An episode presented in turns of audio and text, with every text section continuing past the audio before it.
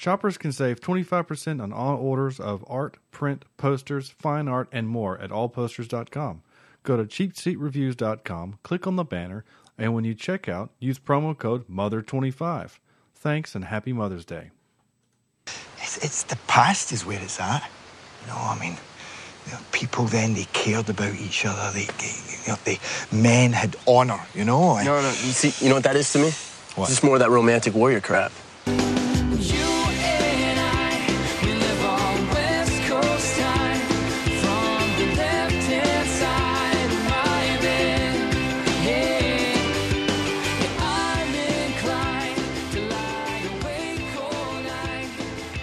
Hello, hello, hello, and hello, and thank you for listening to Cheap Seat Reviews, the podcast that explores the Hollywood film industry for the greater good. This is episode episode 16, and today we're talking about timeline. See, we're actually doing timeline this week. Eh, whatever. The See, time. we've traveled, We've in traveled time back in time, two yeah. weeks to do this. There we go. See how extremely appropriate. Uh, though We did it all on purpose. We did- That's how it works. it was completely intentional, um, and we all came back alive. So that's good. so I'm Sean Allred, and joining me tonight is Chad Trebuchet to the face Evans, Glad to be back. and Glad welcome to be- and welcome back. welcome back, Chad. yes, welcome back, Chad. Cornelius Greek Fire Logan. Mm-hmm. Yeah, I, know you, I always try to make something food related for you. Uh, I don't know how Greek Fire is food related, but uh, Spicy Greek food. Cook, spicy. it'll cook something. yeah, uh, and Sam, this film had too many bad guys. Vector. I think it had too many people in general. Well, whatever. So let's Yeah. pull up a comfy chair and dive Only in. time will tell. Oh, when we start. One. All right. Corny does have a point because that was actually pretty funny. Okay.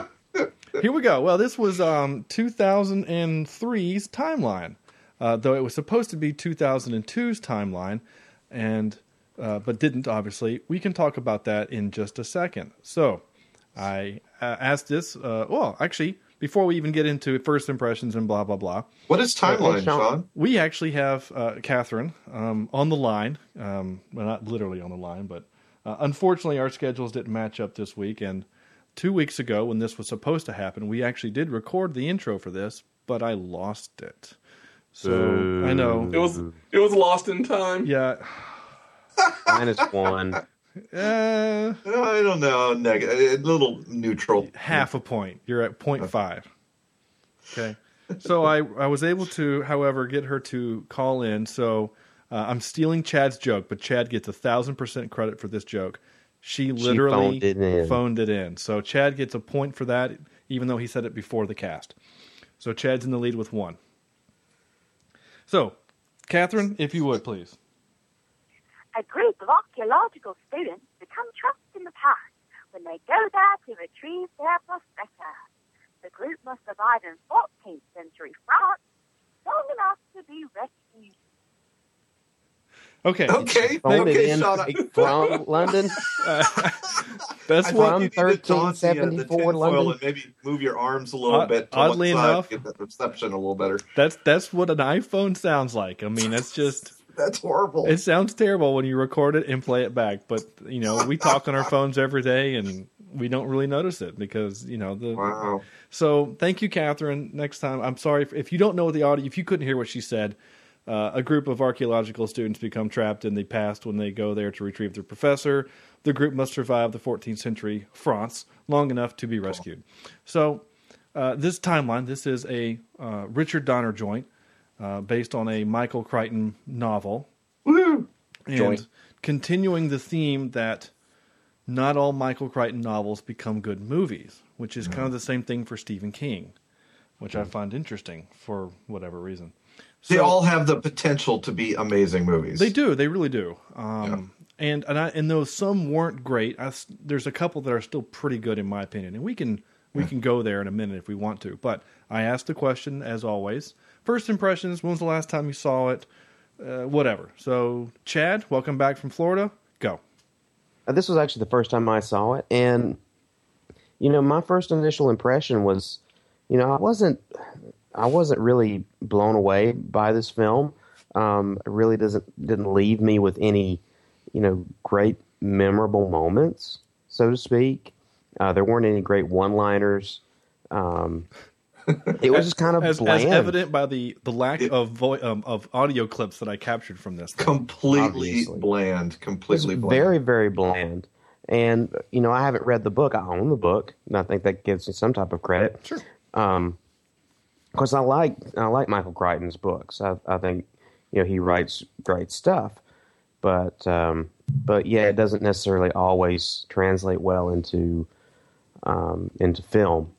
So I wasn't. I don't know. I think my expectations was uh, set a little high. Um, I do like time travel stuff um, uh, to an extent. I'm I'm, I'm a Whovian, so I, li- I like I like kind of losing myself in, in how time travel works and how uh, how sometimes impl- implications work in different ways and um, you know, things like that. But overall, I was not impressed. Hey, um, Okay. Hey, you know, uh, IMDb gives this a five point six. So Ugh. I think I think Chad's probably about the same same path. Well, average if you want to think Pretty about average. it. Yeah. Let's see if the rest of us are. So Corny, same question. I've never seen this movie before in my life, Uh-oh. and uh, I was Until today, obviously. uh, until yeah until today. Um, I I kind of liked it. Really? Yeah, This is this is so strange. Okay, for if you didn't listen to last week's, if this is your first episode or you missed last week for some reason, Corny said that he didn't like Days of Thunder. Now I didn't Yeah. pi- point it out then last week, and I should have. Corny, this is the guy who loves whose favorite show, uh, next to Leverage, is Dukes The Dukes of Hazzard. Hazard. Uh, yeah. you shut your dirty mouth. uh, that doesn't mean that I'm wrong though. Well, it just again, I stand by what I said last week. I, just- I understand. You're right. The, the character of Cole is pretty, really two dimensional. I want to race cars and whatever the other relationships. And stuff. not that- let people out of the car. right, out of the car. right. Point Sam. Oh, more bad, more bad accents in this movie. to come. Yes, I know. So, so, so Corny likes timeline. So, so, Yeah. so, and that's okay. You, hey, we're not here to judge. Actually, that's exactly what we're here to do. I, so, I, no, no, we, we're, we're I'd love to know this. why. What what was it about it that, that made you like it? I, okay, so going into this movie, I assumed that uh, I was going to hate it because Sam picked it. Apparently, um, no, I, I just, I mean, I had no, uh, I had no real hopes and expectations of this movie because it's one of those things that if I haven't even thought about it or one of you guys haven't talked about it before, then I'm assuming that I'm not going to want to see it. So I'm watching it, and uh, things picked up rather quickly. And then it just became all right. I have to see how this ends. So then it became a good movie, only because I wanted to see how it ended. Hey, if it keeps keeps your attention, I guess that yeah. does what it's supposed to do. So Richard Donner was aiming directly at you for this one, yes, he was, and he hit a bullseye. and only you. because they use arrows then, so it works. Oh, You don't get any points for that. Oh no, I don't. I, Okay. I know. I Man, this Donner party should have stayed lost. uh, yes, a good cannibal joke. That's nice. Um, Sam. um, you know, I, I saw it a long time ago. I, I think I rented it. I didn't even see it in the theater. I'm a huge Crichton fan. I, I mean, most of you guys know with the Jurassic Park and things like that.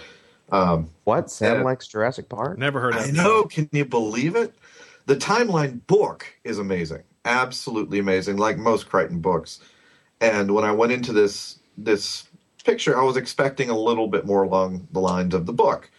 Um, and this they- picture. You sound older than I am. That's funny. and these moving picture is that better? than Yeah. This moving picture. Um, and I, I was a little disappointed then, and a little bit even more disappointed now. Um, it didn't hold up in my memory. Uh, good lord, the acting's horrible. Uh, the act, the writing is horrible. Um, the only thing redeeming about this whole thing is the time travel, which I always enjoy time travel movies, and the, the I don't know, maybe the setting. You know, it was kind of interesting that they that Crichton stuck them in the middle of this this war that's going on around this little castle. But um, well, I'm sure we'll dig a little bit more into some of the problems of this movie. But, uh, archaeologists. yeah, see, and uh, That's actually not bad. But- point for Sam. Thank you, thank you. And it, it kind of bugs me. And I'm I'm looking at my iPad right now, and I'm seeing the the movie poster, Yeah. and God bless his soul, Paul Walker ruins this movie. Absolutely ruins this movie, and there's other things that do as well. But um, it, he just his acting, his reason for being there. You know, we, we talk about Indiana Jones and the the the not Last Crusade, um, The Crystal not Skull. not Crystal Skull, not Temple of Doom, the first one. Oh, the um, Raiders, Raiders of Lost Ark. Raiders of the Lost Ark, Ark. how he had nothing to do with the storyline. Yeah. Right? He- Paul Walker in this movie really didn't have anything to do. He was just a pretty face. Yeah. He barely had he barely pushed any of the story ahead, other than being the creepy guy who doesn't like ar- not architecture, not agriculture, archaeology. Archaeology. Aardvark. I'm just gonna go archaeology, and you know is is doll eyes over this this one girl uh, in there. Who doesn't like him? yeah, who doesn't even like him. that, that's, a, And, uh, a trope I have in Which second. lasted If- all if of there two is- minutes, by the way. if there's there's a, a review of this movie that that I can quote here that I absolutely love, um, that that speaks to exactly how I feel. It's from Entertainment Weekly back back when they reviewed it. It said special kudos goes to Walker for his dead-on impression of a time-traveling two-by-four, and the perpetually hysterical O'Connor who delivers one of the most grating performances in history. Wow. Okay. So, yeah, yeah. Well, I I didn't like it the second time around, hey, you know what? Uh, and I recommended this movie. yes, so, you did. So you lose a point. Yeah. So to answer my So what do own you think? question, uh, I saw this movie in the theater. Now, in my own defense, uh, a buddy of mine who was a huge Michael Crichton fan back in high school said uh, during the summer break um, from college, he said we got to go watch this movie. It's it's a great book. So a bunch of us, we all went to the movie theater, and I hated it. I was bored. I was a little confused. I didn't Could you understand. if there's one thing you're not bored, it's just you don't care. Well, I I, consider? I considered that bored because, Yeah. like, the point that you always make, Sam, particularly, is that a movie might be slow, but just Yeah. because there's not a lot going on, that doesn't mean that I'm still not engaged. I still think that Unbreakable is a really great movie because it's engaging. There's not a lot going on, but I'm mm-hmm. engaged to the dialogue or Pulp Fiction. You know, again, when they're just talking. I was a little bored, but I was still engaged in what was going on. This movie, I didn't care about anything. the only character you care about is Gerard Butler. Really. Yeah. He's yeah. the only character in this movie that kind of has he's really fairly interesting. Yeah, he's he's interesting, and maybe the physicist guy back uh, in normal time, because because he's kind of quirky and interesting, and he really cares about his friends. Yeah. Other than that, again, Paul Walker's he's God rest his soul. I know this is weird, but we got to talk about him. He's terrible in this film. okay, I'm He's- glad you agree. He's terrible, and he's riding off the high of Fast and the Furious. when was when was Fast? When when was that released? The first one. The first one, I thought it was like 01 or something. Um, give me Okay, so it was before this then. Fast and something. Let's see, Pleasantville was 98. Where You- is I? Fa- didn't the Fast and the Furious was 01, yeah. And then he did Joyride. Uh, and then Too Fast, Too Furious um, in the same year as Timeline. And Too Fast, Too Furious isn't, isn't even that bad. It's For him, it's actually. There's a reason why he excelled and made a thousand of those movies. Yeah. So, so again, his character is useless. The female lead, she annoyed me constantly. I don't know why. She's pretty, but um, I don't know. She Pretty she boring. she yeah. I mean, I didn't I didn't care about her. I I didn't care about any of the people that died. Spoiler: Yeah. a lot of people die. Yeah. There's a lot of throwaway characters. Yeah. Um, I was I was of- going through it red- this time think, thinking to myself, you know, there's some movies you go to, and you can automatically point to people that are going to bite it. You know, the, Yeah. the throwaway, and um, usually, if they don't have last names, you know they're going to or red shirts, you know. yeah, Right. or if they speak French or something. I don't know. I still. So we're going to get into this movie here. So basically, Yeah, okay, the, con- the yeah, so- concept is this: there's a bunch of archaeological nerds. They're all digging, and they find this castle, and that's what the point is. And the, there's this company in somewhere America, which is a common thing in Crichton stories. right? And The evil corporation. they're kind of the big evil corporation. they they they create a 3D fax, and the idea is to fax something from L.A. to New York, eventually around the world, to physically not just like we have today 3D printers where you take a picture of a, a ball and then it prints another ball on the other side of the in the world. To physically send you from point A to point B via telephone lines. And they accidentally create a wormhole and they send you back into time, into this specific point. Now, they never tell us that, because they always say it always goes back 600 years, right? Yeah. So does that mean that it's 600 years exactly? Or is it 600 years From it- that time. Is it that day? Meaning like it, instead of it always it always sends you back to 1361 April 3rd. yeah. Or is it exactly 600 because they kept talking about we're running out Yeah. of time. What, what you have a time machine. What does it matter? So they never they never explained that. So I guess that's what they did is that it was 600 years exactly from their timeline. Yeah, and that was my first note here. here- Well, not my first note, but one of my notes, uh, Sean, was was you know this wasn't the DeLorean, or I was trying to think. You know, you time travel movies have to have a set of rules. Right. They have to. Right, and, I, And I, this one Broke they were all real of them. fuzzy about when they were going back. Like I thought what was going to happen, and this is first first viewing, that they were going to go back the same day that the professor went back yeah. and you know pop up right next to him or something like that. I did not realize. I, That but but then again, he's been there for so long. Yeah, it was So, it was weird. I- And, they, and Corny, you said the phrase "they break all the rules." I don't think they broke the rules because I don't think they made rules. That's the Yeah. problem. They never Okay, I can go with that. they never yeah, established any rules. Well, I was thinking in terms of you know the, the rules that we always hear in timeline movies. You know, don't uh, go don't go liking on this person, or you know, make sure they die because they're supposed to. Right. The butterfly Uh, effect. there's there's like Yeah. three there's three different theories as from what I understand, and if if if you're a you know theoretical physicist and you're listening to this podcast, go back to studying. Sheldon But- Cooper. Yeah. But I mean, there's three different ways you can think of time travel, and I think in this case, you know, things are going to happen because everything is fixed in time.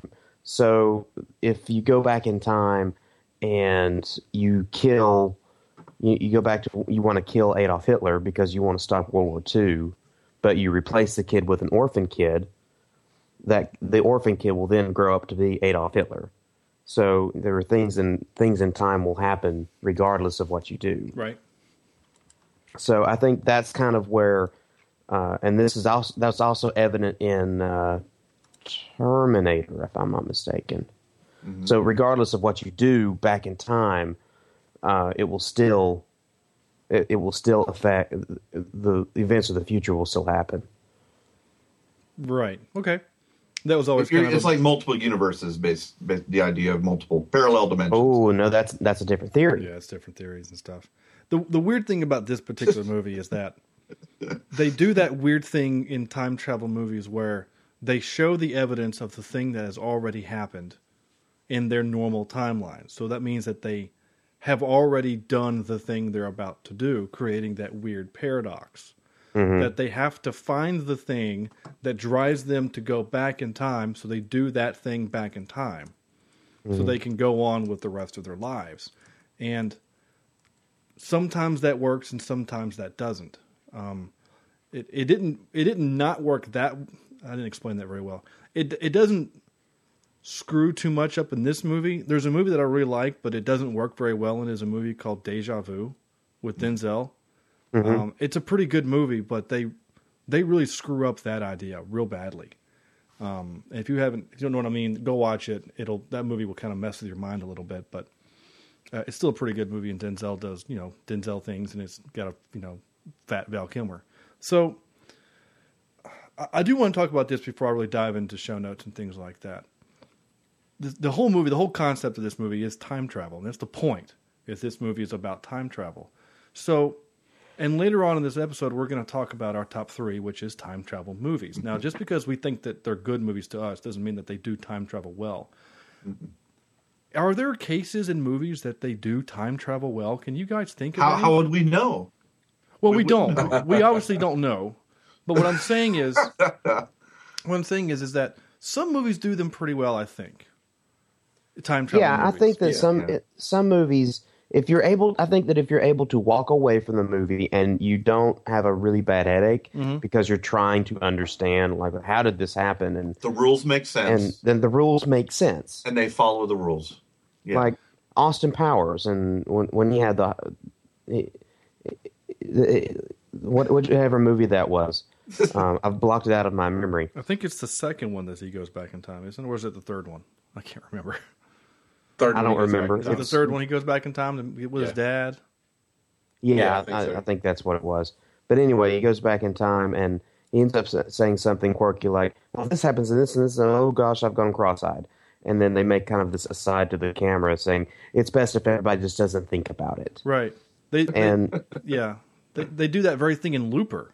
If you've not seen Looper, they do that No, in Looper where that one yet. where the two of them, Bruce Willis and Jason Gordon-Levitt, the same person, are having dinner at a diner, and Bruce Willis literally he's Gordon-Levitt asks the question, and Bruce Willis like, "It doesn't matter. Don't think about it. It'll screw with your head." And that's because the rules in that movie, though I like the movie, the rules don't make sense in that movie. yeah. But they stick to the rules. So at least they they establish the rules and they stick to them. They're just not very good rules. yeah. I think you know the, the Back to the Future movies did pretty good with the uh, with the rules and, Yeah, and following the rules. Yeah. you know, it's, the future can be changed, um, and it can be changed as you're in the past. You know, uh, when he when his mother is not into you know his father, you know they start disappearing. Yeah, Um, that's a weird thing. Why do they disappear in the photo though? I mean, it's it's it's a weird. they don't exist. It's a weird visual. Why would it affect the photo? You know, it, it's a weird. Well, because that because the that photo was never is taken. a physical. Yeah, Then why wouldn't the photograph disappear? Why would why did the people just disappear? Then the photo itself wouldn't have been taken. you never know? Maybe they were Yes, just I taking would. a It would- picture of the tree. But then the person taking the photo wouldn't have been there to take the picture of the kids. Mom Maybe dad, there's a, a residual effect. Here you go. See this. The- see now you're having to explain too much to de- to defend the movie. We all I, I think there's the problem. If you have to explain it, Yeah. and you're not doing a good job of You're, you're, the problem is you're explaining a movie that we all f- have hold dear to our hearts because we all like that movie, and so. But that's the point. Someone out there is probably doing the same thing to this movie because they're of the age that they watched this when they were 12 or 13 and they think Paul Walker is the greatest actor ever and they're screaming into their phones right now going how dare you make fun of Timeline is one of my favorite movies ever. That does happen. So to get so to back to Timeline, I, I do want to talk more about Yeah, these time okay. time travel type movies and we'll do that and I'm more. sure we'll do a, a lot more in our top three. Right. So, so intro. I, I do want to do this real quick because this is really fun. I, I, I usually do trivia later, but I actually kind of want to do trivia because there's there's not much trivia on this movie. There really isn't. But there was one piece of trivia that was just it was really long. So basically, you're breaking your own rules of time travel here. Yeah, why not? Again, I make the rules so I can break them. Um, I will break you. So I'm not going to read the entire thing, but it's it's pretty interesting, especially to us music nerds. So when I mentioned earlier in the episode that it was supposed to come out in the fall of 02, but the studio was really unhappy with the director's cut of the film, um, and it actually had like a prologue of the disappearance of the Billy Connolly, um, old old man Scottish from Boondock Saints, and it actually was scored by Jerry Goldsmith which when I read that, I get really excited because I really like Jerry Goldsmith. Uh, so Donner was reforced to cut the film. Now, you you Superman nerds out there, and there's a couple that I listen to the show who I know I'm talking to now, know that Donner was supposed to direct Spider uh, Superman 2, but was ousted from the project. He was literally kicked off filming while they were in the middle of filming because he originally didn't want to have Lex Luthor as the bad guy, and so all the scenes, most of the scenes with no, he wanted Lex Luthor as the bad guy, but um, the studio didn't, or something like that. I'm now I'm getting my own story confused, but anyway, it doesn't matter. Just fix your timeline. You'll be fine. Yeah, I'll just so anyway, so goes so Donner. So then the the studio had a had more writers come in and they did like a third cut and they they changed they kept changing stuff and then finally when they were like all right we're ready to do this again we need you to rescore some of the music mr goldsmith he said no i'm i'm actually going to go do looney tunes back in action uh, for his buddy so it went to Brian Tyler, who we know from X Men and some other pretty good pieces of uh, work that he's done. And then, so when the what is it? Where I'm, I'm reading here. So the original final cut of the film would be 116 minutes from its original 136 minutes, and it mostly cut out the Billy Billy Connolly prologue and some other stuff, and then they had to get uh, what Goldsmith's and Tyler's music would be released respectively. So there's actually a Jerry Goldsmith version of this soundtrack out there somewhere, which is weird. So all that to say that this movie had a lot of issues. So that might that might be part of why this movie didn't do well. I think a lot of it has to do with acting and stuff. Let me ask you this, guys, real quick before I dive back into my notes. Did this movie have like a? Did it feel like it was low budget to you?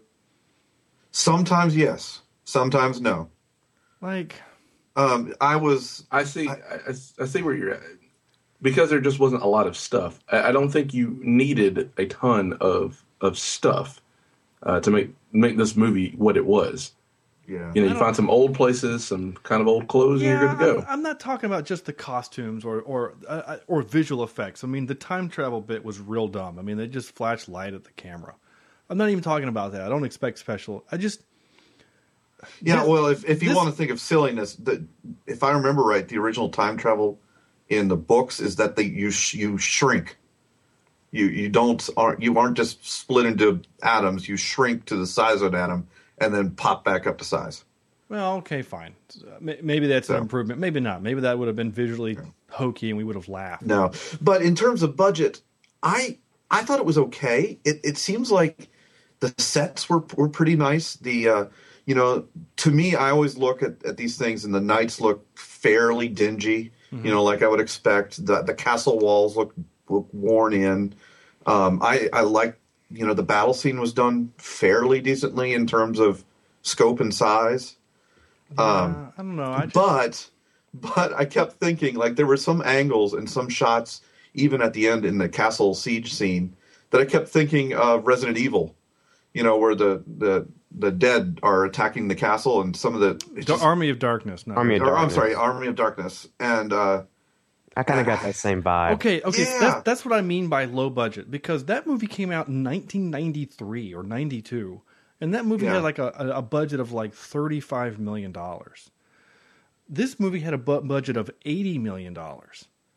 yeah. Like, what the hell did they spend it on? Gerard Butler and Paul Walker, and French dudes. I mean, most of the extras were battle reenactors, so a lot of the stuff that they got, they got for free. So I kept, I'm literally watching this movie, going, where did they spend their money? Dude, I wonder if they built that castle.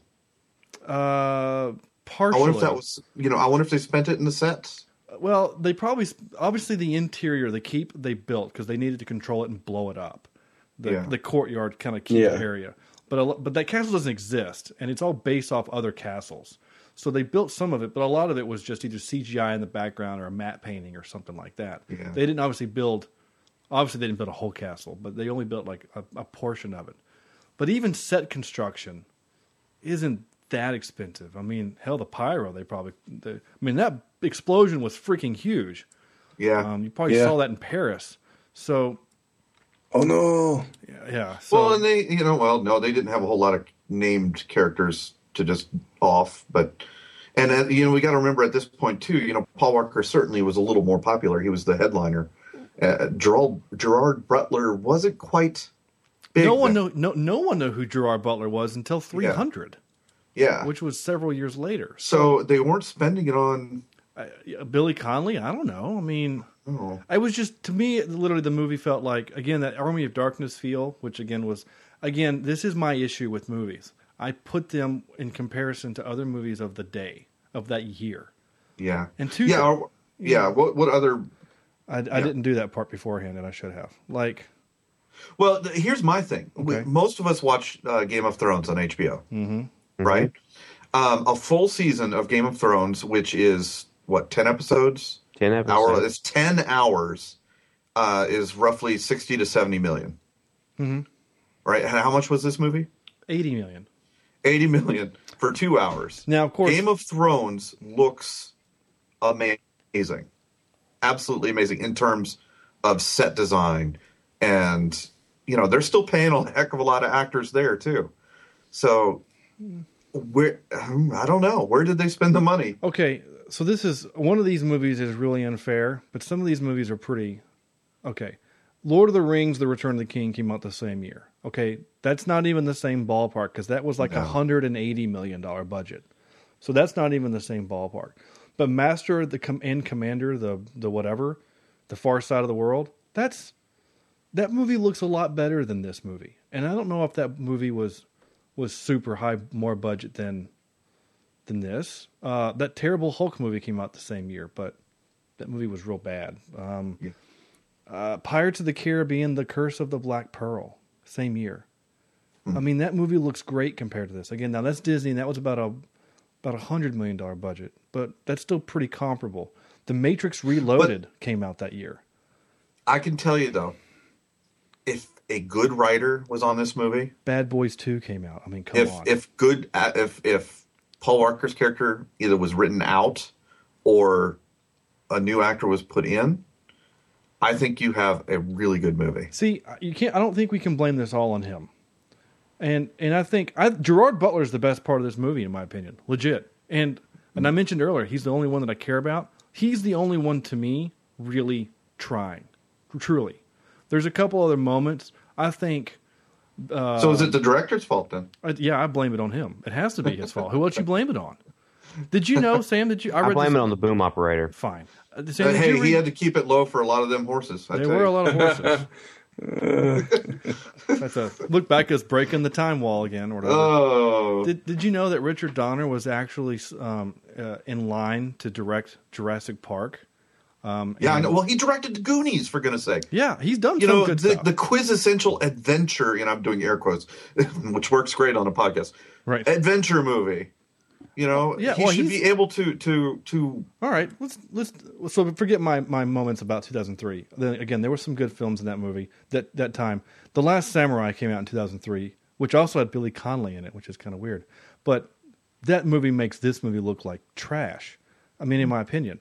But he I made think- Maverick. I loved Maverick. Yeah, so I want to do this. Let's talk about Richard Donner. Um, he did some really good work. He did the Lethal Weapon series. One was pretty good, and then there was the rest. Yeah.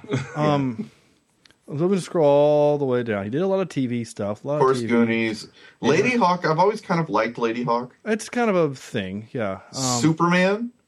okay, hold on. Let's get there. first. I get. I'm sorry. I'm. I'm not as the the Sixth Sense, the TV series, 1972. Okay, sorry. Yeah, I don't. I think it went too far. All right, so his first really film was The Omen. Creepy, good. Then he does Superman.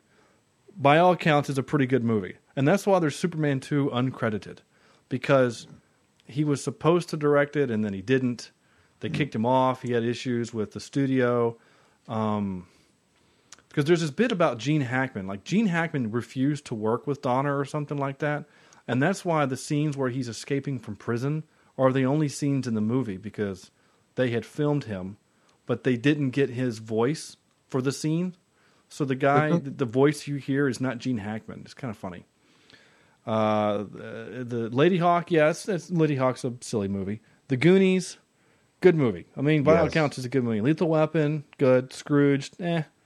Then Radio Flyer, I'm a huge fan of that movie. Uh, I don't know why, just a big, I like it a lot. Maverick is good. Yeah, Conspiracy Theory, I like. he's a good. He's a good adventure story director. Basically, if it- if he's not directing Sp- Superman or Mel Gibson, yeah, That's true. that's what. Riggs.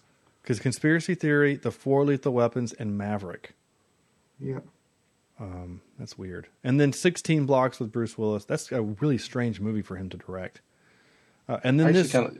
It's a good movie. If you yeah, I- yeah, it. it's not bad. Um, it's not one of his better films, but No. I mean Bruce Willis is either. But and then he does Timeline. So I mean, I don't know. It, was he phoning it in for this one? Was he? Did he have a late car payment or something, or did he just get divorced and needed some cash? I don't know.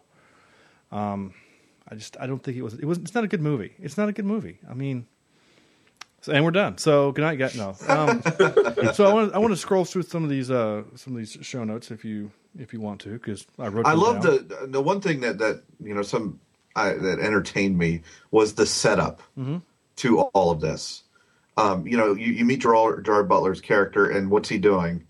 You know, he's t- practicing. He's a living trope. He's a trope. All right, yeah, let's do that. shooting Um, his arrow. You know, he's that one guy that can can live in that era. Yeah, You know, that's where he is most comfortable. Is in that era. he's a you know. uh, trope. yeah, exactly. I still need a noise for Wow, trope. that's So Oh, he's a trope. Basically, he's I call him the um the guy out of time trope. Yeah, You know, he's he, he this time that he's in or this thing that he's in, whether it's the time or the culture or whatever, isn't right. There's all these things wrong, and this other idea is what suits him. And the minute you hear him talk about the past and whatever, you know instantly, oh, he's not coming back. He likes living back then. He wants to die at the age of 38 of you know he's Of going to be he's going to be that soldier with the missing ear in, in the grave with Oh the yeah, woman. instantly. You know it. yeah. You know, I'll you're just I waiting to figure out how he gets his ear chopped off. I just realized that there's a time travel movie that I didn't put on my, my list that actually is not bad. Anyway, um, the other good movies. that- notes. Uh, should- no, hold on. We're not doing that again. Uh, other fun things. Uh, uh, a movie, uh, uh, Disney's Atlantis. You know, the guy's all awkward. The Michael J. Fox voiceover character. He's his his character's all awkward and whatever, and then he goes to Atlantis and he fits in perfectly. And of course, you know that he's going to stay. You know he's going to stay. And there's other movies And- like that I can't think of anymore. And but- part of part of the problem and one of the flaws of this movie is that you know a lot of times you, you get into a movie and the director and the writers want you to see it through a character's eyes. Mm-hmm. You know, you're experiencing this with one of the characters. Sure. A lot of times it happens in movies where you're going someplace new or you know someplace kind of foreign. You know, like you know Jurassic Park, you're seeing it through the eyes of, of Malcolm and Grant and, and the guys going to the to the park for the first time. Mm-hmm. This movie, I think they tried to do that with the Paul Walker character. And, you know, he's out of place no matter where he goes. So everything is new to him. So what they're wanting you to do is experience this through this this guy. And of course, since he's the headliner, he's going to make it through. well, Here's I- my I- here's my. I- oh, sorry. Go ahead, Corny. Oh, I I'm going to make my rebuttal. That's fine. I say I actually kind of have to disagree because there there are numerous times where they'll they'll say something and it's like, oh yeah, I know, or he's aware of this stuff because of his dad. So Well, I'm not Dude. saying it's well written. Yeah. See, and, and I know you're not. and I'm not. I'm not going to argue the, your point, Sam. Yeah. The, the the the the point you're making, though, is a very valid point. It's just the It's wrong just- way to do it. Don't Oh, give yeah. me the dumb American. Yeah. Don't talk down to us because you mentioned earlier Indiana Jones. He is the smart guy. He, we're we're seeing the movie through his eyes, and he knows everything. Now he gets to explain it to either person who doesn't know, or he gets to inner monologue and talk to himself, and we get to hear it, or not inner monologue, but he talks to himself, and we get to understand what's happening. But give me that guy. Don't give me dumb, typical American. I mean, he sounded like a dumb surfer dude. He did. Yeah. Some on one of the reviews I read, they they they they gave his performance uh, half a Keanu Reeve. Right. Oh, yes. Yeah. In fact, I would have rather have seen Keanu Reeves doing this. Uh, me too. of course, he was too busy making a lot of money being Neo. So, Yeah. I know kung fu. okay. so, no, you're right, Sam. The- the- Yeah. We're watching this through his eyes, and our eyes are sullied because of it. Yes. It's just, uh, a bad choice. I hate when when directors, and it's not just Donner who does it. Other directors do it, when they talk down to us as the audience. I know you have to do this for a broad audience, and not everyone is going to know anything about archaeology.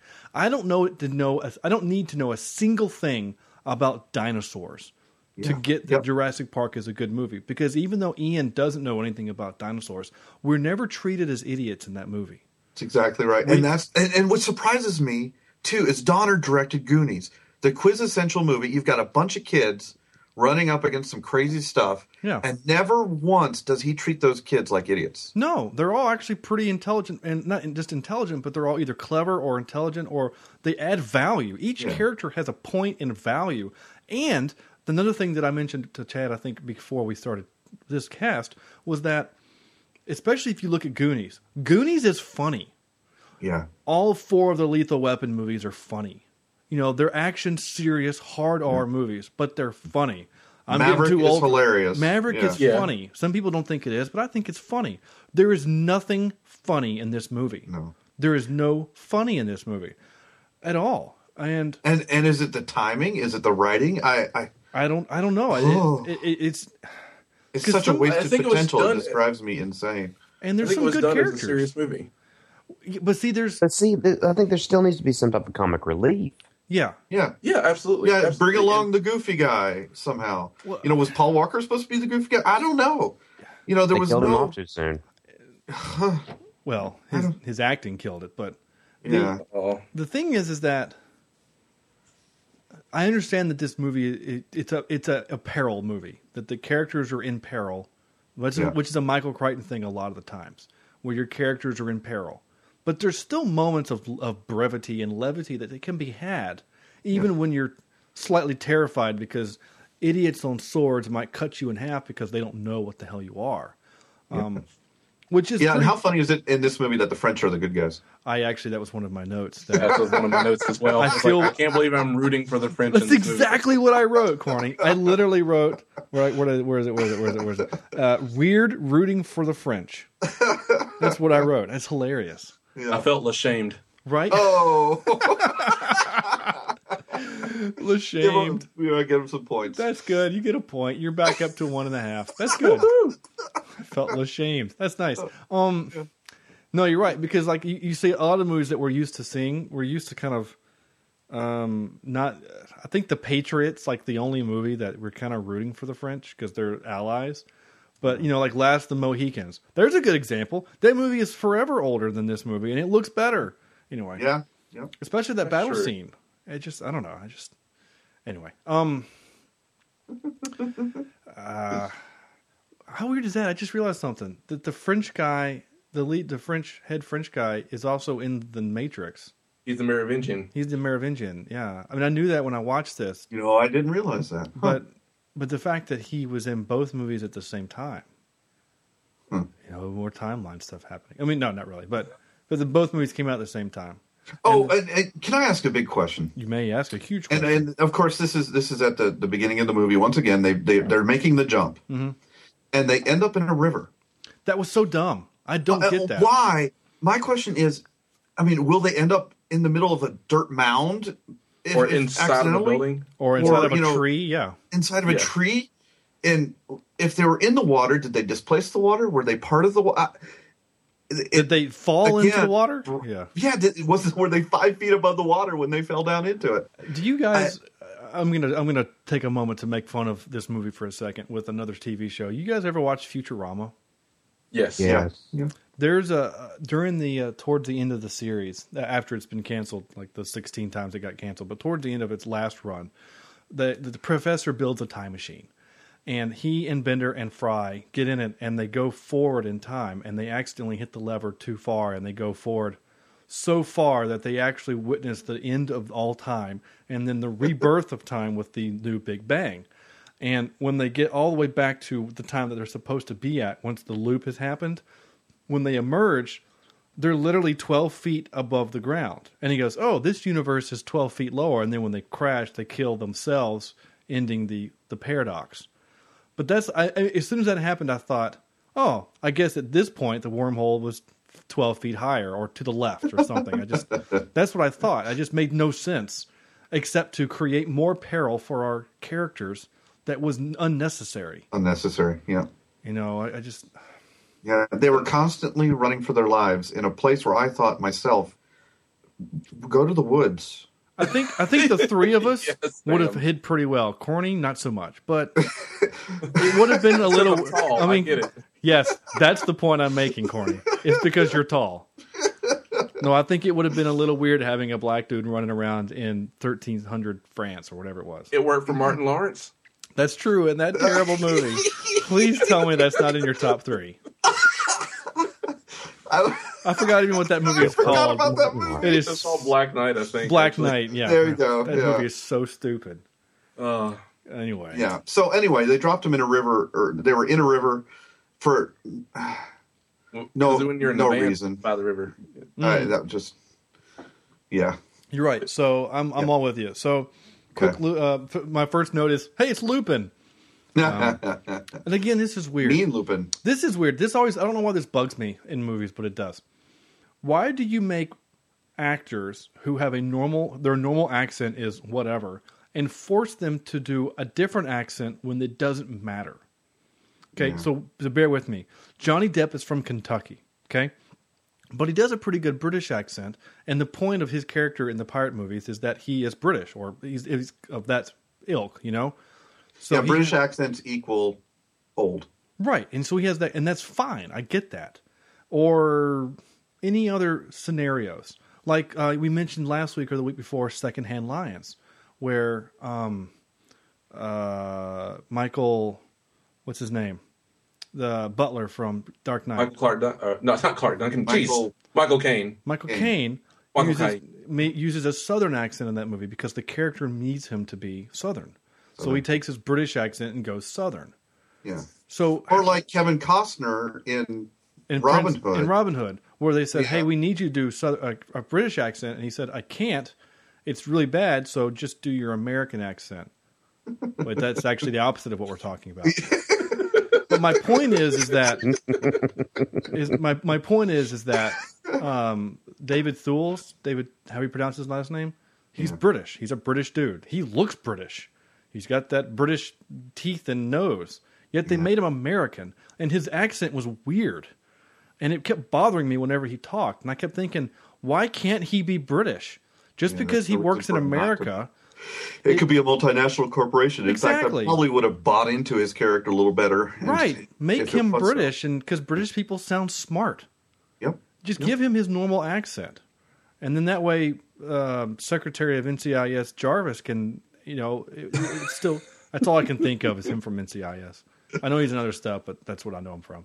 Um, so that just kind of that bothered me. So that was more. Just this whole movie was filled with bad accents. Scottish, English, British, American, Bad American, French. Californian. yeah. Um, and I know that's just his voice, but when you I'm going to use a big word here, the juxtaposition of Paul Walker Walker's "Surfer California" voice, man, you buried the eggs, man, voice to to his dad and everyone else in the movie was so painful. that is one of my my movie sins that that I have a hard time getting over is family members with differing accents. Yeah, that's And, Yeah. and I know it can happen. I know it can happen. oh yeah, but um, it's uh, generally it's not so not far. in- Like in like fact, this it, it happens in this particular podcast where Corny has a normal accent and his son has a southern accent. I know, right? well, folks, if, Although uh, somebody might might say that Corny still has a southern accent. Well, he, you're you're from North Carolina, but you don't have a southern accent. His son, Corny's son, in his defense, goes to a daycare where all the women there are just southern belles, and so Belles, his, yeah. his accent yeah. has, has picked up a little bit from that. It's they they funny. spend all day little bit under a magnolia tree sipping sweet tea sweet and tea and yeah, in their giant sitting, on, dresses. sitting on a rocking chair outside. I and come home. do declare. yeah, he, It's a hot day, Daddy. yeah. Park in the house. anyway, I don't, I don't know. But you're right. This movie has. Yeah, you're right. When Yeah. I guess the only I guess because we never hear about the mom, we just know that she left. So we I guess we can assume that she's like super American and that he did live in California for the last forever. Yeah. Um. I don't. I wonder why no one thought it was weird that he was he had highlights. Yeah. Did no one go when he was back in time? Go, what's wrong with your hair? it's, why is it so different? Yeah. I just thought. Well, and and there was a serious lack of facial hair in in a lot of these these but except this was my second note. Why does King Leonidas look like Wolverine? Did you guys notice that? In the first scene when you see Gerard Butler, he looks like Wolverine. He's got But the you know big- what the crazy thing is? I saw an article the other day that said that he could possibly be the next Wolverine. Literally, he- seriously. he- he- I might, I, he's getting a little old too. I mean, he's not Mm-hmm. much younger than Hugh Jackman. yeah. But I I can gonna still buy it. He's still ripped. Yeah. Yeah. Uh, I kind of there was a moment where um, either he getting out of the river uh, after they fell into it. I was like, Or- man, he or- looks like Jesus. Nice. nice. I like that. That's It was, good. it was it was a little weird, but uh, oh, and actually, speaking of weird, can I do one other weird thing? Please. So the entire movie, every time I saw Billy Connolly, all I could think of is John Cleese from Monty Python, okay. and I could not shake it. But right. literally, they at, at certain times, things that he would say, things that Bill, uh, Billy Connolly would say, Yeah. and I would just go, "Man, you could just swap those two. Uh, You know what? They should have done that, and this movie actually would have been ten times better. I think it I would. like Billy Conley, but or make I know you make the bad guy British dude, make him John Cleese, and just he can be this like the kind of crazy lord guy, you know, like you have those bad guys who act kind of weird and crazy. That, Yep. There we Oh, go. yeah. We just made a better movie. Look at us. Yep. um, 2003, they don't have motorized winches. Did you really need a team of 12 people to pull you down and up in that rope? This Well, What you do, and that's in uh, in a drop of a hat. And like, we've got two seconds. We need people. I, I just all I know is that the the main what's it O'Con not O'Connell. I always say the the, the old archaeologist guy. What was it? His name? Billy Connolly? Billy Conley, the guy Billy we- Connolly, we've thank been you. talking about for the last half hour. Yeah, I know. I'm horrible with names, but him disappearing into the past like that, you know, really left his archaeological dig in ruins. Anyway, I, so I saw that. I see what you did there. I don't like. Ah, you, you interrupted a good moment, a good thought to, to there say wasn't a that. good thought there. No. It was a good thought. Um, that was my that was my note. Was that I just didn't understand why you, you don't have a generator off to the side just to power these winches, so that when you need to get out in a hurry, you're not relying on Beavis and Butthead over there to pull you out. I just seemed really dumb to me. Um, Maybe the boom They got plenty of way. winches when they went back in time. yeah, they man. Did. Look at that. Chad just made that up, and that was 10 times better than Sam's. So Chad wins a point. Uh, Sam, you still have whatever you have. Uh, so, the, so my next note was time machine, time travel movie doesn't do time travel well. Does the wormhole target a specific time? So that's what we talked about earlier. It was just it was strange, and again, they never ch- they never made the rules. Um, And by the way, um, it had to go to the same spot because they kept sending a camera. right? Why did the camera never fall into the water? Exactly. It- that's that's a. That's Why a- did the Yeah. camera not fall 15 feet from the ground onto the ground and break? Why How did didn't the camera get back? it pushed? It used its thumb to push the button. Of course. I don't know. Do, do they never say? I mean, they they they don't explain. Again, they they don't they give us rules later, but they don't follow them earlier. Why did some things come back? Uh, what was another? Or, or why you know why didn't the camera materialize in a tree? You know, you're just looking at a bunch of ants or something. That'd be kind of funny. Um, uh, Neal McDonough, McDonough, McDonough. I don't know. McDonald. McDonough. McDonough. He plays a good bad guy slash badass. You know what I'm talking about? He's the Yeah. um he's the military guy. Uh, I forgot his name. He's kind of the By guy. the that way, goes- yeah. that was the worst. He could have been anything else. Ex Marine or Marine training. There, there, could, there was no need for them to say that because he did nothing. There was no fighting. He did, he did nothing. yeah, he ran them around a lot, and then I believe he tripped a soldier on the stairs. yeah, you're right. Uh, but Paul Walker did a, a soccer trip later on. Did you notice that? He Yes, did a soccer style tackle. I thought, yeah, let's just keep emphasizing the California dude. I'm surprised you didn't hit him with a surfboard or something. Um, but he plays a good bad guy. He plays a bad guy in um, what's that movie with The Rock? Um, not the Rundown, the other one that he made at the same time. Wa- uh, Walking Tall. He plays the bad guy in Walking Tall. He plays a good Oh, yeah. badass in Captain America, and uh, he plays a good cop in the Minority Report. He's a good dude, and he is, of course, our Star Trek connection for the day. So he's in, he's in First Contact. So there you go. And then I, I, I just it's so funny you, you mentioned that Sam because my next note literally is why did it drop them in a river but not the camera? um, and then I, I I did LOL. Hope you didn't need that marine. And then of course the next one died too. Yeah. But Like, Immediately. So there's- immediately they, they wipe out the And that guy brought a contingent. bomb. Yeah, so that's that. So let's let's go back to. I want to do some tropes real quick because I've, I've skipped over some. Evil corporation hides things. Happens, and every time there's an evil corporation, they always got to hide stuff, and they can't tell you that if you keep going back and forth in this thing, that if you make a copy of a copy of a copy, that it'll eventually break down and your bones will just disintegrate.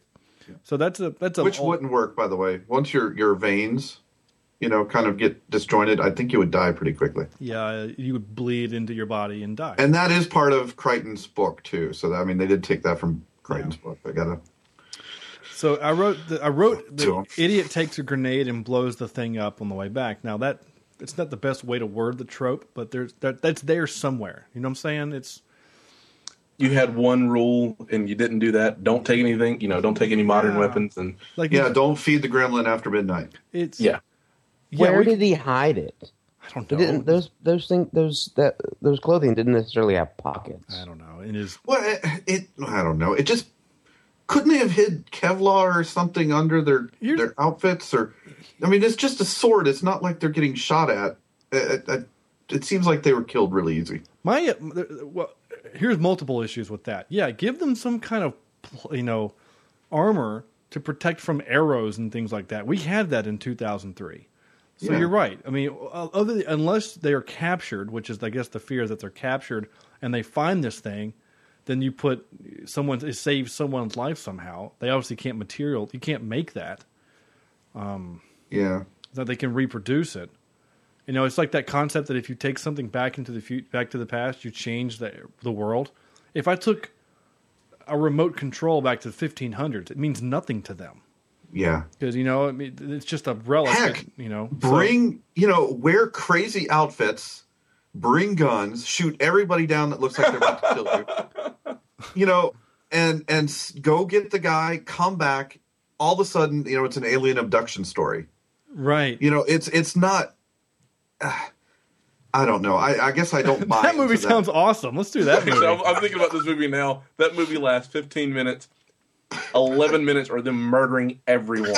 and I I like this movie because then all the the stuff that they're digging up is like spent ammo casings and Yeah, um uh and they keep talking about these alien visit or these these future people who bring who spit fire and metal and things like that Yeah. i like this idea this is really great um Which totally, you know, again, I, I think it, something like that would be fun because it totally spits in the face of the time travel. You know, how you have to be so careful. You have to do this and that. Well, right to hell with it. You well know? yeah they screwed it up anyway so yeah. In every time travel movie, the time Okay, wait a travel minute. gets or screwed did up. they? i just Or realized we, they? they screwed themselves up and i just realized it chad did you just come to the same conclusion i did Well, maybe they did, maybe they didn't. Maybe that was uh, that goes back to that theory of a fixed timeline where they actually had to go back in time to set all of this up. But at the same time, that kind of also buys into one of the second theories, which is like the mul- the multiverse, Multi-universe, yeah. Yeah. where if you go back in time and you change history, you've created a separate timeline that you can uh, like. So I mean, it's it's a separate a separate series of events. oh, yeah Who has read the you're book? Sean, have you read the book? no i no i haven't Uh, Chad, have you read the book?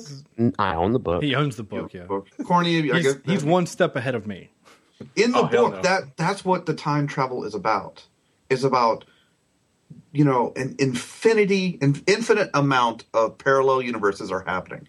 And what it is is on we've created a sender. And somewhere in some universe somebody has created the receiver. And somewhere in some infinite universe they have created the path between the 2 hmm. and that's how crichton was able to get these things back and forth. But and and this might have been a little this might have been one of the problems with the Crichton uh, book as well. You know, there were these little clues left, you know, by the people in the past to try to you know get help, um, and that obviously wouldn't happen in a parallel universe. Does that make sense? Yes. Okay. Yes. so I have to say this before I forget. The movie screwed themselves up. And I thought this is where you were going, Chad, and it just hit me. You know, lightning just struck my brain. The whole think about to the beginning of the movie when Gerard Butler is mono, is telling the story of what he's telling the story of how the English held the fort. They took that woman up. They killed her. They hung her from the Hung battlements over the side, and then the French won the day. This is after because they, they, find. This is after they have found the sarcophagus of the two people holding hands with his ear cut off and the inscription. we are led to believe that they had already gone back in time and had done these events. So their story is wrong. So history, Yeah. as they know it, hasn't changed. wrong. Is wrong. So either A, the story has changed and they don't know it, they're just reading wrong, or B, Nerf herder. I mean, The- the- Yeah. Oh, dude. I know. I just got to go rooster. Oh. I got to go rooster tail that. At, Uh, yeah. Anyway, they did, and I just I, I just realized that's just so funny. They they screwed themselves up. So Yeah. Maybe um, that's just an inconsistency thing. no. I think it's Well, lazy you writing. know, it- That's- I mean, that's it- pretty- and the if probably is lazy right, John, writing. basically it would have been right if they found if they, a they didn't find the, the the grave, but b the grave didn't pop up until they were back. Well, no. Well, they said, um, what's his face? Uh, Gerard Butler. You know, they were when they were getting ready to execute her. Gerard Butler says, you know, this. I know that this is this. He figures out that that's who it, who the who the chick is, and then he says, you know, this is this is history coming, and, and he says, well, history's going to change, and then he ends up going and saving her. Yeah. But so maybe there was something. Um, may, I, I don't. I really don't know where I'm going with this, but maybe maybe the story is that maybe they were supposed to be inspired, but there was something else, or maybe Sean's just right and they just really screwed up. It's somewhere in the telling of the story. It's just bad writing. yeah, I don't know. So anyway, um, con, uh, convenient distraction no, trope. You know the trope where the bad guy is about to hack you in half, and then something happens, or a villager comes in and shoots a guy with an arrow, or just just the convenient distraction. There's there's a lot of that in this movie. There's just these convenient time things, and that happens. Whatever. Like Um, the tunnel itself, and you know, like oh no, we you, we we got to the end of the tunnel, we can't get through, and then the Frenchman shows up. You're English. This is a trap, and then oh wait, it's not a trap. You guys are awesome. And I'm gonna kiss you both. Yeah. So Everything is awesome. Everything is cool when you're part of a team in time. Yeah. So, No. so here's my issue. Another issue with the movie. Again, this, this movie movie has lots of issues. So they knew they were going back to France. So they're like, "Hey, we should take a French dude with us because he speaks French, and we all don't." Yeah. But they knew before they left that they were going into the Hundred Years' War, where England has invaded France. They knew. They didn't figure out till the day of, but why didn't they know before they left the exact moment in time when they were going? Shouldn't they have known that they were going to the place where you know what I'm saying? Like, shouldn't they have known this stuff? Why would you take the Frenchman with you? Why would you allow the Frenchman to speak? Right. Just say he's Yeah, mute. just he's a mute. Yeah, he's mute. Yeah. And then and then you and then when he dies, you kind of just like, well, it was your own your own fault. You're the your friends were telling you not to say anything. And if the guy says, I'm a spy out loud, then of course he's gonna stab you with a big sword. But he So- made him say it. Yeah, I mean it was it was kind of cold hearted of that guy, and you you know you got to give him credit for being quote unquote clever, I guess. But it's kind of lame. yeah, well, this whole movie is lame. Yeah. Stop hitting yourself. Stop hitting yourself. It's kind of one of those. It really is that, yeah. um. Oh, so uh, so good thing uh, Gerard Butler had was spent practicing his swordplay and archery. You know, I mean, he did. I mean, Gerard Butler again. He's the only one that affects things. He kills that guard with a bow and arrow. Pretty. He he tells him to hey shh, and then he guy screams and he shoots him with an arrow. And, then that, and- okay, that's another one of my problems with these types of movies: the immediate kill, Mm-hmm. the absolute immediate kill that you get when when you uh, when you when you shoot somebody with an arrow, or and then they do this a lot, of course, with, with cop movies and and even you know army movies, things like that. It's it's rare that somebody just falls down dead, right. especially I would think with an arrow. Especially one of those Unless old you- arrows that aren't really that Yeah. sharp. Um, I, I, So- I mean, that point reminds me of uh, not too long ago. I, I was bored, and so I decided to rewatch The Fifth Element, and Uh. that movie was set in the '90s at a time when all of our action flicks, one punch takes the bad guy out. Yeah, it's just the way it is. Like Resident Evil, she kicks the thing one time when they go down, or that movie, uh, that, or these movies all all in the nineties they did this thing until the Matrix came along, yeah. and they said, "Oh, the heroes and the bad guys can take lots of punches." and they could do it very stylized. Right, and and I think Jackie Chan movies kind of changed that a little bit too, where it takes not only do I got to punch you like seven times, but then I got to hit you with a ladder before you fall down. Because like even, um, now they do that again in the new Captain America movie, but I buy it completely because he's so much stronger than you. That Yeah. one punch from him is going to break your arm. So I'm I'm okay with that. Anyway, but you're right, Sam. The the one shot, one kill. Uh, and it's pretty funny how some movies do this and some movies don't. Go back and watch Gladiator or um, what's the other one I was thinking of? Braveheart. It Yeah. takes a long time for those people to die with those bows and arrows and things like that. I mean, they're they're screaming in pain and they got arrows in their leg and like I mean that one dude in the movie took like three before he, you know, and he. So you're right. Um, if the script needs you to die quickly, then you do. It's just the way it is. Plot armor, I think, is the term. Uh, I when that uh, big English guy was breaking down the door and then he poked his face in, I kind of expected him to go, "Here's Johnny." Here's Johnny. Yeah. Oh man, I wrote that down too. Oh, see, there's a, there was there would have even if he would have said something different, there was comedic a comedic moment in this moment of peril. But there would have been a pretty moment for him to, to kind of poke his head in and say something, Or something. maybe even a in a British accent. Here's John. Yeah, or, or or or I don't know, just anything, anything. But he was, but he didn't he like did he not show up anymore in the movie? Like he went downstairs and then like we never saw that dude again or something. I mm-hmm. I don't remember what, how. He yells for the guards, and I think that's pretty much it. Yeah. there were so- so many bad guys in English armor that it's Yeah, they all kind of run together, and that Yeah, was, and that's uh, yeah. eventually I'm going to get to the point of your nickname, Sam, is that this movie had so many bad guys. yeah. Um, it was just ridiculous. So we'll, we'll get to that in a second. Hey, look, it's the Frenchman from the Matrix. Um, uh, if you keep, yeah, so we talked about this earlier. If you keep forcing the relationship, then it'll stick. So at the beginning of the movie, his dad says, "Dude, she's not into you.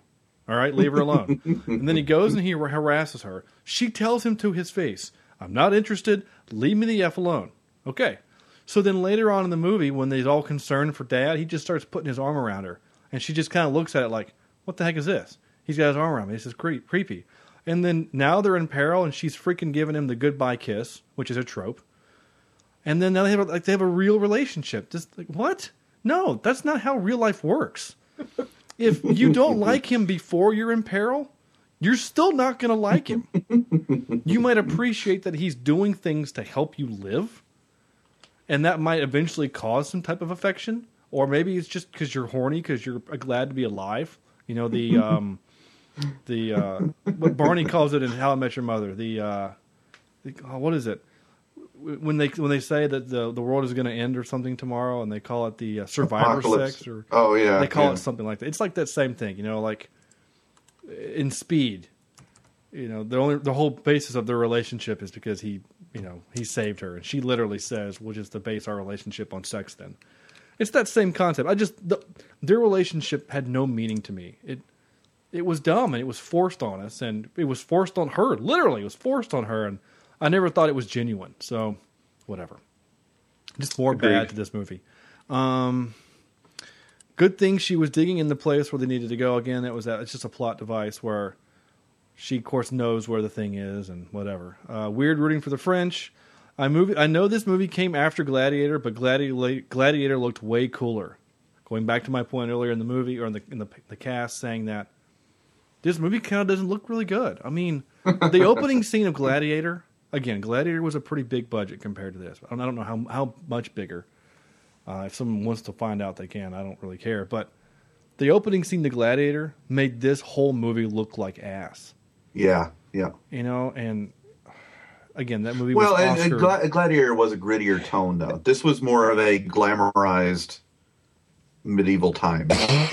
oh goodness, Chad, you okay? I am sorry about that. I missed the mute button. No, I think you got it, Uh, and everything's all over. Yeah. Uh, well, well, we're glad you're okay. Um, angry acting. You, ever, you know, you've seen you know when they're yelling at each other. The Lupin and what's his face are yelling at each other. I, I like that in movies when they just yell at each other. Um, then they had the big boom, like in Lord of the Rings. I thought it was strange. So at the end of the movie, towards the end of the movie, the big battle scene, and the French guy does the um, the cold mountain bit, crawls underneath the, the wall. They blow up the thing, and they come out the other side. That's literally a bit from the Civil War. Like that literally happened in the Civil War called in the Cold Mountain. They made a movie about it with a love story too. Anyway, A better book. they come out and they have crossbows, which we're all, all we know that the French use crossbows for you know they they did and the British use 'Cause bow they're. French. They're French. They do weird things. So the sister is up on the the parapet or whatever it's called, and they got the two guards next to her, feet away from her, and the distance is let's just say it's what a hundred 30 feet, thirty yards Yeah. maybe 40 yards, but we'll say 30. A crossbow's effective range is about, I mean, to be accurate, is maybe what? maybe 30 yards? I mean, maybe. Well, this is this is that trope that heroes can't miss. I mean, he just says, hey, my Shoot 'em. And these Yeah. guys just start launching arrows or bolts. They're technically called bolts, they're not arrows. I know. Calm down, people. They're called Whoa, bolts. whoa. There might be some hunters or people that listen to the show. And uh, my my father in law is a hunter. He uses uh, a bow and arrow and a crossbow. I know. Anyway, Yeah. You know, something tells me if these guys were in peril, they could have run to the woods and, and hunted on their own. Right. I just anyway. So well, yeah, well, Gerard Butler was freaking awesome, and he didn't mind killing a Yeah. person. So yeah, I mean, Oh, and speaking of which, that his uh killing really got out of hand. Like, you know, he kills the first guy and he's like, "Oh no, I killed a person," and then all of a sudden he got bloodlust. He was like, "Ooh, more people to kill," and I, it was just one of those. You you were an archaeologist not too long ago. Now you're murdering people just because you can. he he's he'd seen too many Indiana Jones movies. exactly. It's like Indiana Jones is killing people. Why can't I? So Indiana Jones just uses you know tanks and whips and you know guns. I'm just going to use a bow and arrow and a sword. Um, I, I thought it was weird. Let's see, people keep people keep telling people to be careful, and it never matters. Did you notice that? people are saying be careful to each other all the time, and they're constantly in peril. You know, she's climbing out the roof. Be careful. She falls off the roof. Be mm-hmm. careful. Mm-hmm. They're going mm-hmm. down the tunnel. Be careful. They're going By the way, that's the worst constructed roof I've ever seen. I know, right? I was thinking, how was right that through. place dried in Right. with as easy it is to, to reach out and grab somebody through the through the thatch? you know, well, So, but I, uh, yeah. Anyway, it would matter to the plot of the story that she do that, and that she can hang like freaking Spider Man off that two story roof, and no one could look up and see her. that's the that's that convenience, uh, that that site convenience thing. Uh, and my last note was Paul Walker is wearing an Ireland shirt. I thought his dad was from Scotland, so I thought that was weird.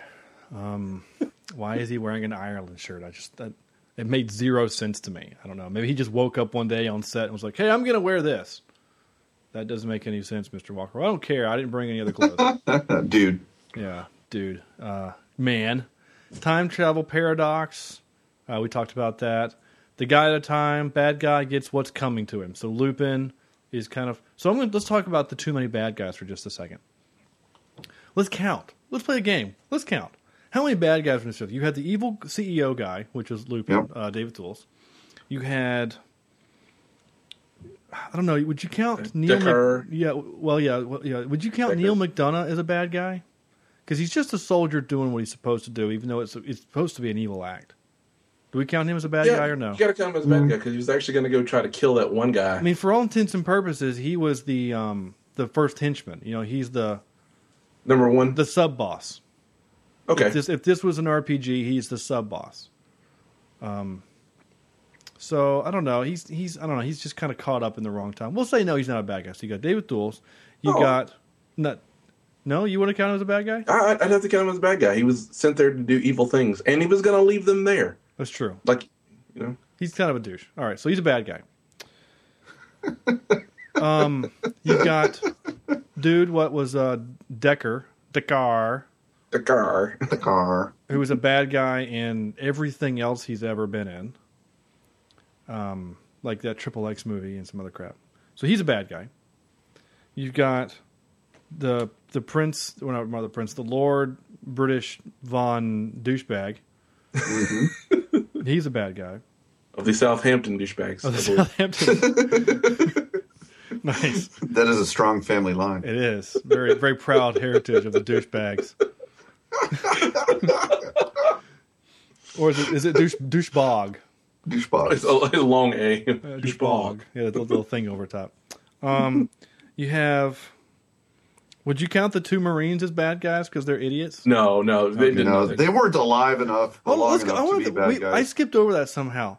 How about this? Instead of taking a grenade, which does you zero good, I mean, think about that. At At what point are you thinking, hmm, I've been captured. I better throw a grenade and kill.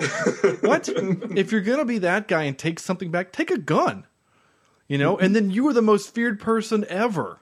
Yeah, Because you're standing here and you make that guy die, and they don't know how you did it except you. Yeah, he's got a silver thing. magic magic stick. Right. boom This is my So- boomstick. Oh, you beat me to it. Hey, I'm going to quote that movie. You, this is my boomstick. I am a. The other guy says he's a magistrate or the magister. He's a magician. He can create Greek fire. I can create an explosion and kill that guy over there, even while Yeah. wearing armor, because you know that lead bullet's going through that plate, probably. So, anyway, back to my point. So you've got so so not the Marines. So we're at four people.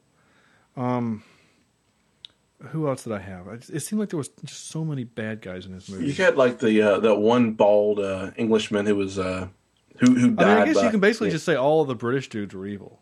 I mean, that's a whole army. I mean, it's not their fault that the whole army is evil. but again, it was weird rooting against the English.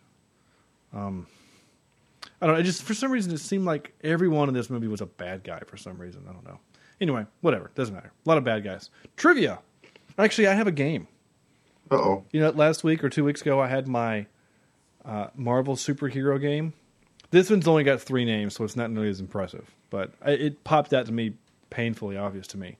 Uh, have you guys, any of you guys, seen the movie Kingdom of Heaven? Yeah. I remember. I think I've seen it. Chad,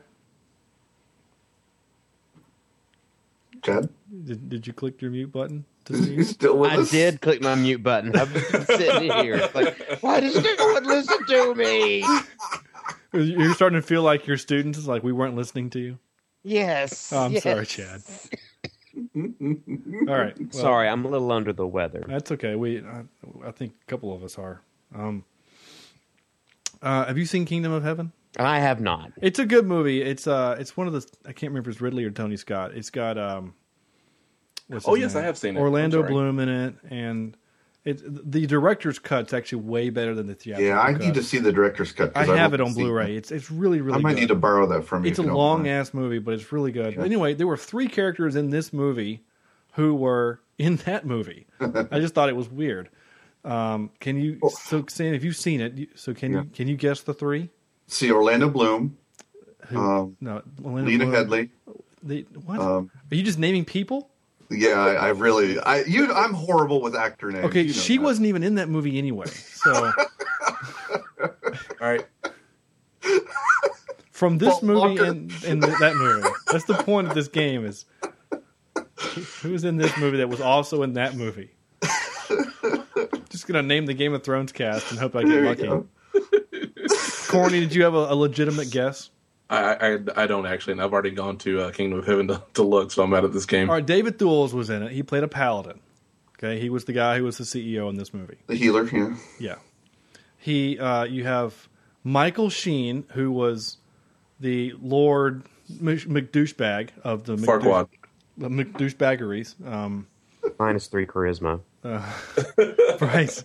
He played a priest. Weird. He played a priest in uh, Kingdom of Heaven. He's the guy that that um, Plus five fortitude. forces uh, Orlando Bloom to go on his quest. Okay. And then Martin Koskas. Zakis, maybe? Sakis, yeah. He's Koskas. the uh, he's the the other McDouchebag, Le Dekar. He's that guy. He's he plays the kind of the head bad guy in in that movie, um, which is also a movie with a lot of bad guys. Anyway, that's a, that's a way better movie than this movie. Seriously, Yes. go watch Kingdom of Heaven, the director's cut. The theatrical the theatrical story cut, is at least more interesting. yeah, and the theatrical cut's a little. Some stuff doesn't make sense. The director's cut makes things way make way things. Things make way more sense. Thank you, Chad. Yep. Come save Too Anytime. many, too many root beers tonight, there, bro. I know. See, this is what happens when Chad is unmuted. He can actually add to the show. All right. um, so some trivia. We talked about some. I only wrote two pieces of trivia down because there was I mean, there wasn't no, the movie wasn't worth any anybody's Um, time to find trivia. Pierce Brosnan turned down the role for Marek before Gerard Butler eventually signed on. What a great move on Pierce Brosnan. hmm First of all, this movie was terrible and kind of above you. But second of all, I think Gerard Butler would have done better anyway because I don't know if I could see Pierce Brosnan wielding a sword. But you wouldn't. He'd be having, uh, you know, secret spy gadgets and going around Right. sleeping with all the women. Nice. Sup, winch. That's right. Here's my exploding. Science winch. Here's my exploding pin. I like that. Um, oh, and I mentioned this earlier. Director Richard Donner had previously been one of the four directors bidding to direct the film Jurassic Park, Yep. but Crichton chose Spielberg. So good choice. good job, Michael Crichton, uh, once again. So there you go. So that's that's our movie. That's it, right? Timeline. That's um, timeline. Uh, 2003's timeline. So we're gonna do the out of ten. And oh wait, I did have one little thing I wanted to play for you real quick. I just I thought it was funny. I captured this moment, and it, this is the trope. This explains this explains this was one like four second clip or whatever it is, eight second clip. Kind of explains two tropes. The trope of It explained this moment in time. well, that, yeah, thanks, thank you, Chad. It explained the trope of that Gerard Butler is the man out of time. He's in love with whatever the, the the other thing that he's not a part of until he's a part of it, and the dumb American um, trope that is Paul Walker. And here you go. A group of That's not it. archaeological That sounds familiar, but not it. Oh no, we've gone back in time. We're starting this podcast over. I know we are. Not again. Wait, oh, crap. What? Nerf herder. We've got ourselves a sponsor. That's, you, are you just going through them now? Yes. I can't find it. archaeological Oh my gosh, Catherine, stop.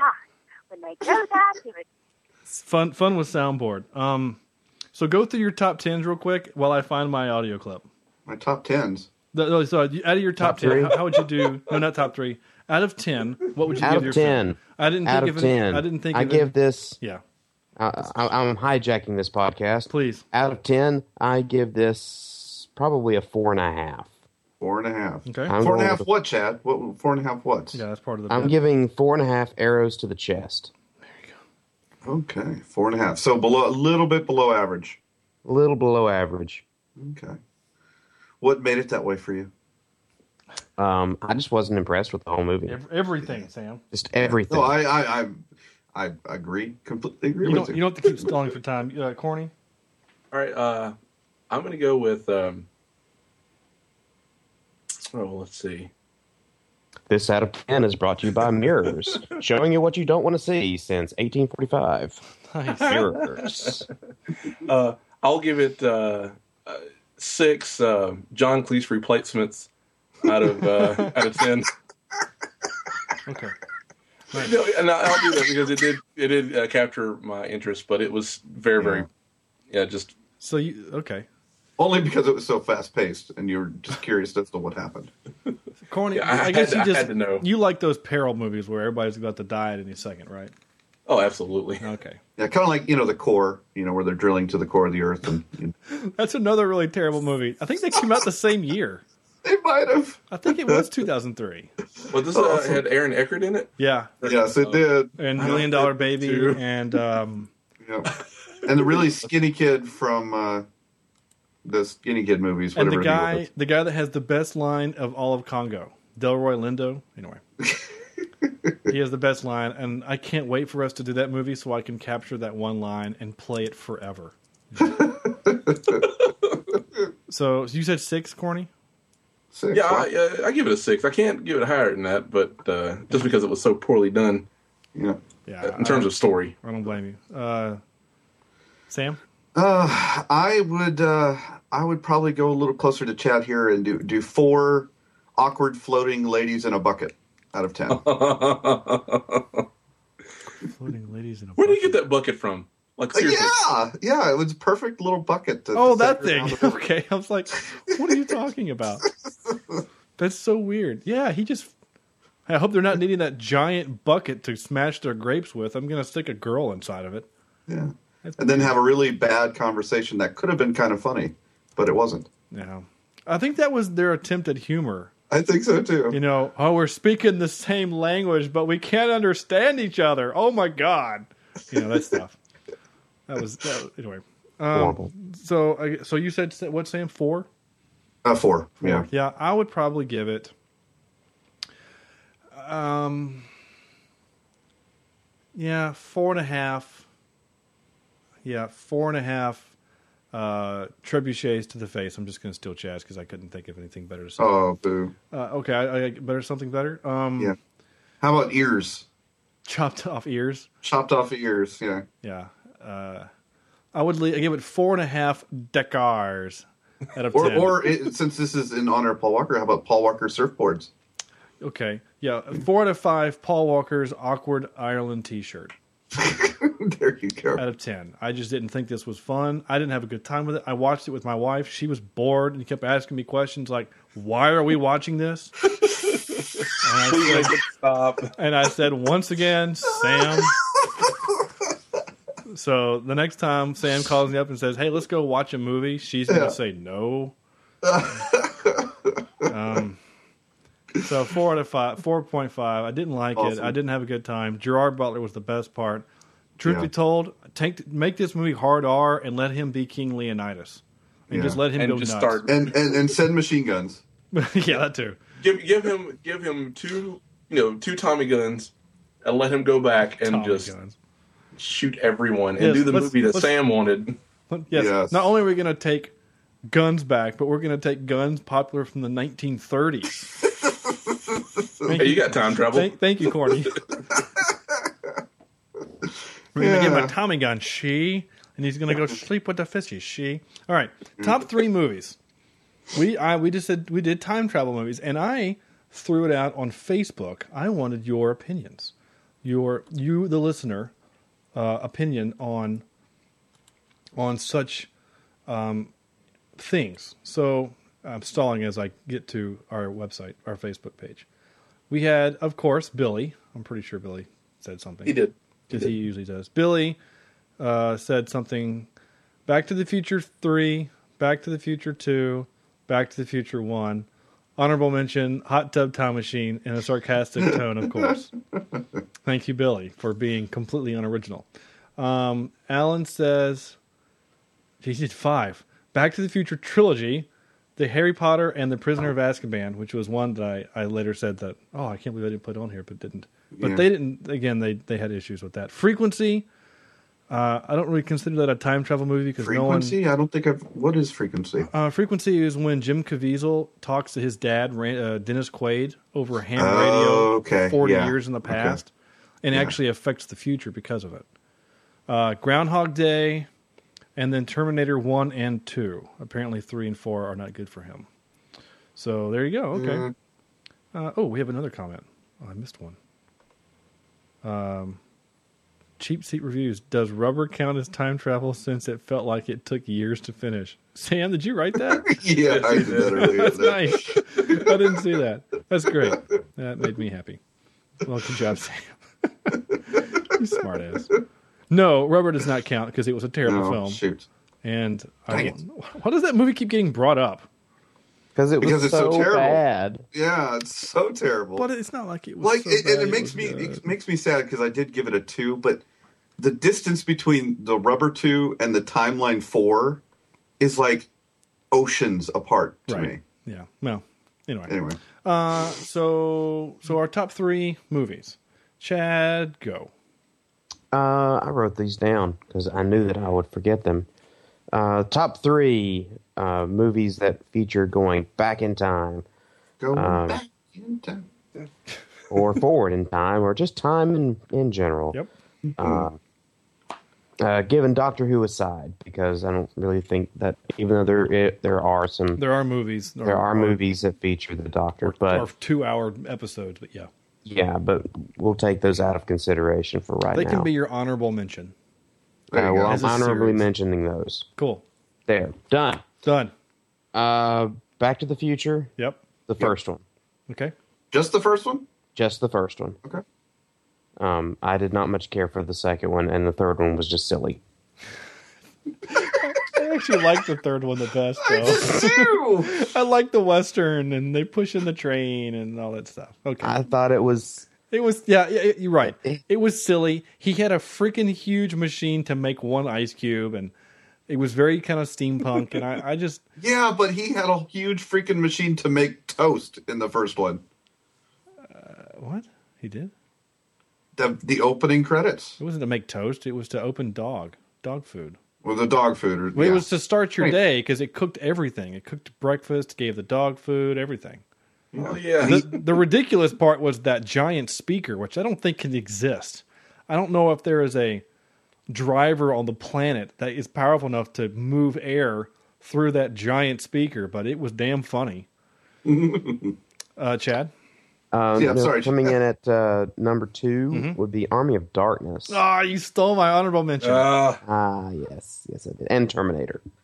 in Terminator. Okay. The first one or the trilogy or the series? Um, you know, the time travel thing in Terminator never really got. To, I, was one of those that I had to. I, I couldn't really wrap my brain around because it ended up being John Connor wasn't necessarily born until this guy came back from the future to do it, and then and it just it, I don't know, but Here, here's but I'm gonna I'm yeah. gonna, I'm gonna have to go with just the first one, Okay. just the first one I- because I that always- was the one that made the most sense to me. Sure. Oh, no, I you're if you take those movies, I, Terminator Two is a great film. I think it's really good. James Cameron is really good at taking an idea and then making it better. Um, Right. I, but I still think that the, there's this strange concept that they keep sending these Terminators back, um, and then coincidentally, they the heroes send a Terminator back at the same time. Wouldn't the machines get smart and send like six to one time? You know, like Yeah. like instead of sending the T one thousand to the nineteen ninety three, why can't you send that one back with the Arnold Schwarzenegger Terminator to fight against John Connor? Then he's totally screwed. Yep. And then send the lady one back at the same time too. the lady. You know, send uh, BloodRayne back to that. What I think that's what she is. Whatever, it doesn't matter. Send like those three back. Then they're totally screwed. Whatever. Anyway, but you're right. Uh, corny. all right. They're still fun Uh, movies. I'm, I'm still here. Kind of. What? All right. So um, Oh, okay. My my three are. Uh, you guys hear me? Yeah, we can hear you. yeah. Okay. Corny, are you there? Oh no. Okay. So my top three are uh, Groundhog Day, Okay. Yes. Okay. Bill and Ted's Excellent Adventure, I know it. and uh, Army of Darkness. there it is. Yeah. In in three lists, three of the four so far, Army of Darkness. I doubt Sam would will mention it though, No. because he has no soul. Sam, Um, well, I've got to first say uh, Jurassic Park.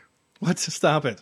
Because, no, think about it. They brought d- No. the DNA of No, the no, dinosaurs no, No. back to no, life. no, So no, No. time No. was involved. No, no, no. No, no, Even no. The tagline. No, no, no, is no, no. 65 million years in the making. That doesn't So, mean that they went 65 million years into the past, picked up a dinosaur egg, and brought it 65 million years back into the that future. travel involved drilling into the You're- uh, stop it. To the mosquito. No, That was you're that just you're just being stupid at this of point. My uh, my number three, uh, Terminator one and two. Didn't like three for the TV show. Um, Oh, the TV show wasn't bad. That's Summer Glau. That's Yeah, and and chick Didn't- from Game of Thrones. Yeah, didn't like it. Um, and my number two is Groundhog Day. It's a much overlooked film, I think, but I saw I don't, Corn- I don't know. Some I, people I think it. I think a lot of people like that film. Yeah. And it's, I it's, didn't and like- I like every single one, two, even two and three of Back to the Future. Love it, Yeah. love it, love it, love it. that was an honorable mention for me. I just assumed we would all say it. yeah. Love me some Back to the Future. Some BTTF. Right. Well, my, mine, of course, is almost everyone's except for for one. You guys are going to, of course, roll your eyes. I don't care. Army of Darkness is my honorable mention. Back to the Future is the trilogy. I, I don't think two is as good, but I really like three because it's fun and, and silly and whatever. Um, Terminator Two, I wrote the second one because it's I think it's the best film. Though I really do like the one with um, Christian Bale. It's just a kind of I just like the look and feel of it. I know it's whatever. It's grittier. It is, and and Christian Bale gets to yell at people, and I like that. I don't know why. Uh, but my number one, and again, you're gonna roll your eyes. I don't care because it's one of my favorite movies of all time. Is Star Trek: First Contact. I, I like the idea of, of people going Wait, is back. that the and- one with the whales? No, that's Star No, Trek. 4. that, that dog creature would would you know ride shotgun in that one. I think. what? Now you're just being a dumbass and making fun of Star Wars and Star Trek because you like both of those franchises. So Star Trek: First Yeah. Contact, they go back in time to save humanity. I mean, that's what it is. The, the Borg go With back in time. whales. No, It, it, with whales. I'm done I already talking to made you. that joke. No, no, I'm I'm I'm dead I've serious. already What- made that joke. I know, but didn't they? They went back Which one and is st- it? They went for the whales. Oh my God! Star Trek Four Four. The the where they have to go back in time to 1985 to get humpback whales to go back into the future because for some reason some probe came to Earth to talk to them. We don't know why. That's just the way the movie is. They wanted they needed to create a reason to go back into 1985 and do shots of them in the street in their uniform, and that's the reason they came up with. It's a silly Wasn't movie. that movie with uh, Spock cursing a lot, which is awesome. Yeah, he does. He he says "damn it" and "hell" and and and, and, and stuff like that. It's a Like, silly place. It is. A, it is. A, it's a silly movie, and It's a silly movie. Um, it is. anyway, no, but mine, and of course, you can also even say Star Trek 09 because they go back in time in that one too. Hey, yeah, that's true. But I did First Contact because I think of, of of the time travelness itself. I think it, it does it. I guess the best. I don't know. I just and I like that movie a lot. It's it's the best of the Next Generation four, by far. Uh, and it was Jonathan Frakes' best directorial ever. Good. I'm done. Uh, I finally found that clip, so here you go. It's, it's the past is where it's at. You know, I mean, you know, people then they cared about each other. They, they, you know, they men had honor. You know. and- No, no. You see, you know what that is to me? What? It's just more of that romantic warrior crap.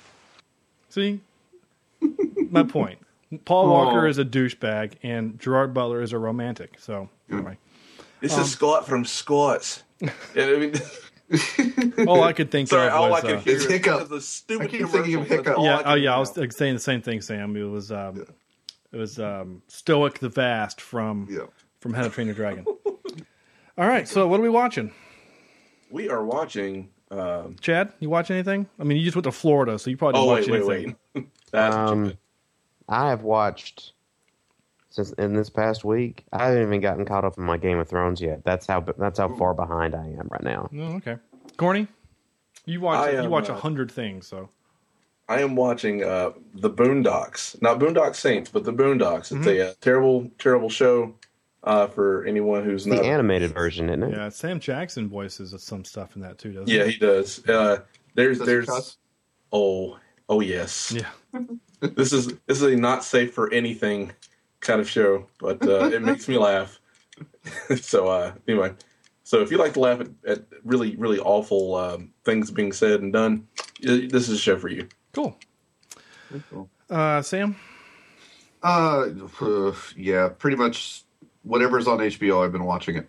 So oh good. a lot of Glad- different. I'm glad you're being oh, one, specific. one movie I I did enjoy lately. Um, Here comes the boom, Okay. and um, I can't remember the actor's name. You know, I'm horrible with that. But the guy who was King of Queens, Mm-hmm. um, he plays Oh, a uh, Kevin James. Kevin James plays a biology teacher who Oh, it becomes a, a pro, a semi-pro wrestler. to save the band program at their school. Yeah. and it is hilarious. It isn't. I went into it thinking, "Oh Lord, you know, I'm going to sit here work work on classwork while I'm, you know, watching this movie." And I ended up watching the darn movie. It was funny and and endearing. Uh, They did a really good job with it, and it is a heck of a lot of fun to watch. They they did the same thing with Paul Blart Mall Cop. It's pretty funny, but it's a stupid movie, but it's still pretty funny and endearing. Yeah, you like him. Uh, I watched. Uh, we Sarah and I on Sunday just vegged out and we watched the Harry Potter um, Deathly Hallows marathon. So we watched the first one and the second one. They still I still like them a lot. And then right after that came. You remember back in 2012 when Snow White and the Huntsman came out? Yeah, the same yeah. summer that Mirror Mirror thing came out with Julia Roberts, and it was the, Oh, yeah, the Snow yeah. White story. Well, I watched it, and everyone I saw said it was terrible, and the reviews were real bad on it, and um, IMDb gives it like a six point one or something like that. That movie is damn hilarious. Um, it's it's meant to be a comedy. It's meant to be farce. It's it's real stupid. Armie Hammer is in it. He play he gets bewitched and be, is a dog for half the movie. Um, what's his name? The uh, ah crap. Uh, he's a plays a com- he's a comedian. He's in. He's with Ma- Matthew Broderick and the producers. oh, Nathan. Na- yeah, Nathan Lane. Not, yeah, there you go, Nathan Lane. He You're about to plays say Phil and Larry. no. I was about to say Phil. He plays like the uh, the second hand man to the queen, and he's just just kind of.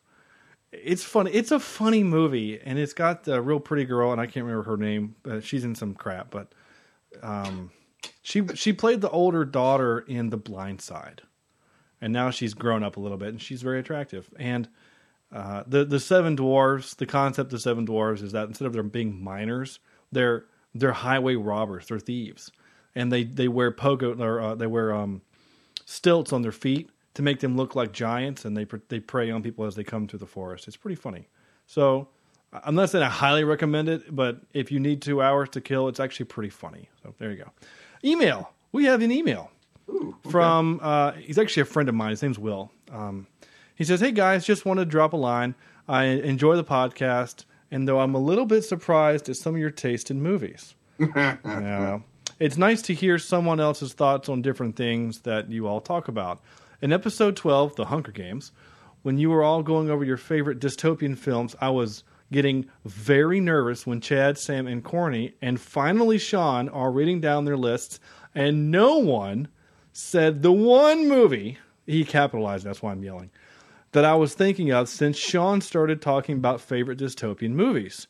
So when Sean finally read number one, Blade Runner, I, although alone in my car and driving 65 miles an hour down the highway with nary a car in sight, let out the loudest, oh, thank God, that anyone will who is alone in their car has ever uttered in human existence. Challenge accepted. He's a little dramatic, Will. Uh, hope you guys got a chuckle out of my story, which obviously Sam did. Keep up the good work, and do remember, guys, just because something is old or old technology doesn't mean that it is of no use or lesser quality. Vinyl, i.e., vinyl 35 millimeter, etc. That was direct straight to me. Uh, Well, Will, or you know, like boom operators, they're, they're, they still serve a pur- purpose. Okay, once again, you're trying to bring a joke up that has no bearing on what's happening. P.S. Hey Sean, Viva la Projector 35 millimeter. P.P.S. Here's a few films that I would like you guys to consider reviewing. All are available on Netflix. Clerks, Chasing Amy's, or anything by Kevin Smith. Kevin Smith. So yeah. we'll do Cop Out. Uh, Tucker and Dale versus Evil, Copland, Close Encounters of a Third Kind, Hobo with a Shotgun, Close Encounters. Saint Nick, The Boondock Saints, Good, the Bad, the Ugly, Bad Lieutenant, Bad Milo, The Great Outdoors, The Breakfast a Club, lot of bad Trains, people in there. Automobiles. So, Will. Uh, well, there you go. There's some uh, contenders in there. No, there's some good Oh, stuff in there. So, well, uh, i- if you guys want to, if you take a look at the movie list, then uh, Will actually might be pretty happy. well, Yeah, there's a few that, that he mentioned that were on our list, I believe. Well, good. That's that's that's good. So thanks, Will, for the email. Uh, I know he continues to give me grief about it. Um, there's a whole long story about the 35 millimeter projector. I can tell maybe on this cast. I don't know. I don't care if you know if you're interested. Let me know. We're not. Okay. So Good job, Will, in giving John grief. Yeah. We really appreciate that. Yeah, thank you. Thank you, Will. what are we doing next week, Corny? Uh, we're oh Yeah, go ahead. Uh, next week we're going to be watching the movie Dredd. Oh yes. Ooh. Uh, I'm already gonna say I'm gonna enjoy next week's cast because I really like this movie and I don't care. So yes, Dredd. That's fun. Hey, that's got Lena Headey in it or whatever her name is. So there you go, Sam. You There you you already know someone in this cast. And and I can go ahead and tell you who the Star Trek connection is if you want to know. no, we don't. no, Nope. we don't. Want to be a surprise, and by surprise I mean no. Okay, well there you go. uh, well, great. Well, time to wrap up. Uh, Who won? Who won the podcast? oh yeah, who won this? pa- We haven't done that in a while. Who won the Oh. cast? I think Corny did, right? I think Corny did. With with Lashane, yeah. There you go. Yeah, That's yeah, yeah. With Lashane. That was it. yay! Lashane. And that's good because it's only one word. It makes it easier for me. if they're really long, it's kind of hard to squeeze all that in in the description. All right. That's what she, that's what she said. That's what she said. nice. And the extra point, but I'm not putting that on the description. Oh, and by the way, Arrow this week, WTF, that was awesome. Um, anyway, that's it. So, right? Yes, good. Yes. Cool. So thanks, special thanks goes out to Sight and Sound AV and for Stuart last week for filling in on our podcast while Chad Yes. was out in the land of enchantment. Um, special thanks, uh, and and that last week's cast was real fun, and I enjoyed having him on. So thank you, going Stewart. Uh, special thanks goes out to Steve Everett for our intro and outro music. You can check him out at steveeverett.net and like him on Facebook at facebook.com slash something. It's Steve Everett. Just search him on Facebook. I, I keep getting it wrong. Leave us a review on iTunes. Please, I implore you to leave us a review on iTunes. I don't want to sound like a. I don't want to sound like some nagging wife But leave us a review on iTunes. One, we like them, and two, we have a very selfish reason for, for needing them. So, anyway, uh, like us on Facebook, facebook.com slash cheap seat reviews. Uh, add us or follow us on Twitter at Cheap Seat Cast. We have a website, cheapseatreviews.com. Sam is constantly updating it. Um, Constantly, except for the bios. those bios are horrible. They need to be changed immediately, Oh yeah. or you're fired. Uh, please send us your emails to cheapseatreviews at gmail.com. And on behalf of Sam, Chad, and Corny, this is Sean saying goodnight and don't get hit in the face with trebuchet. How'd you forget about it? With my heart underneath your head.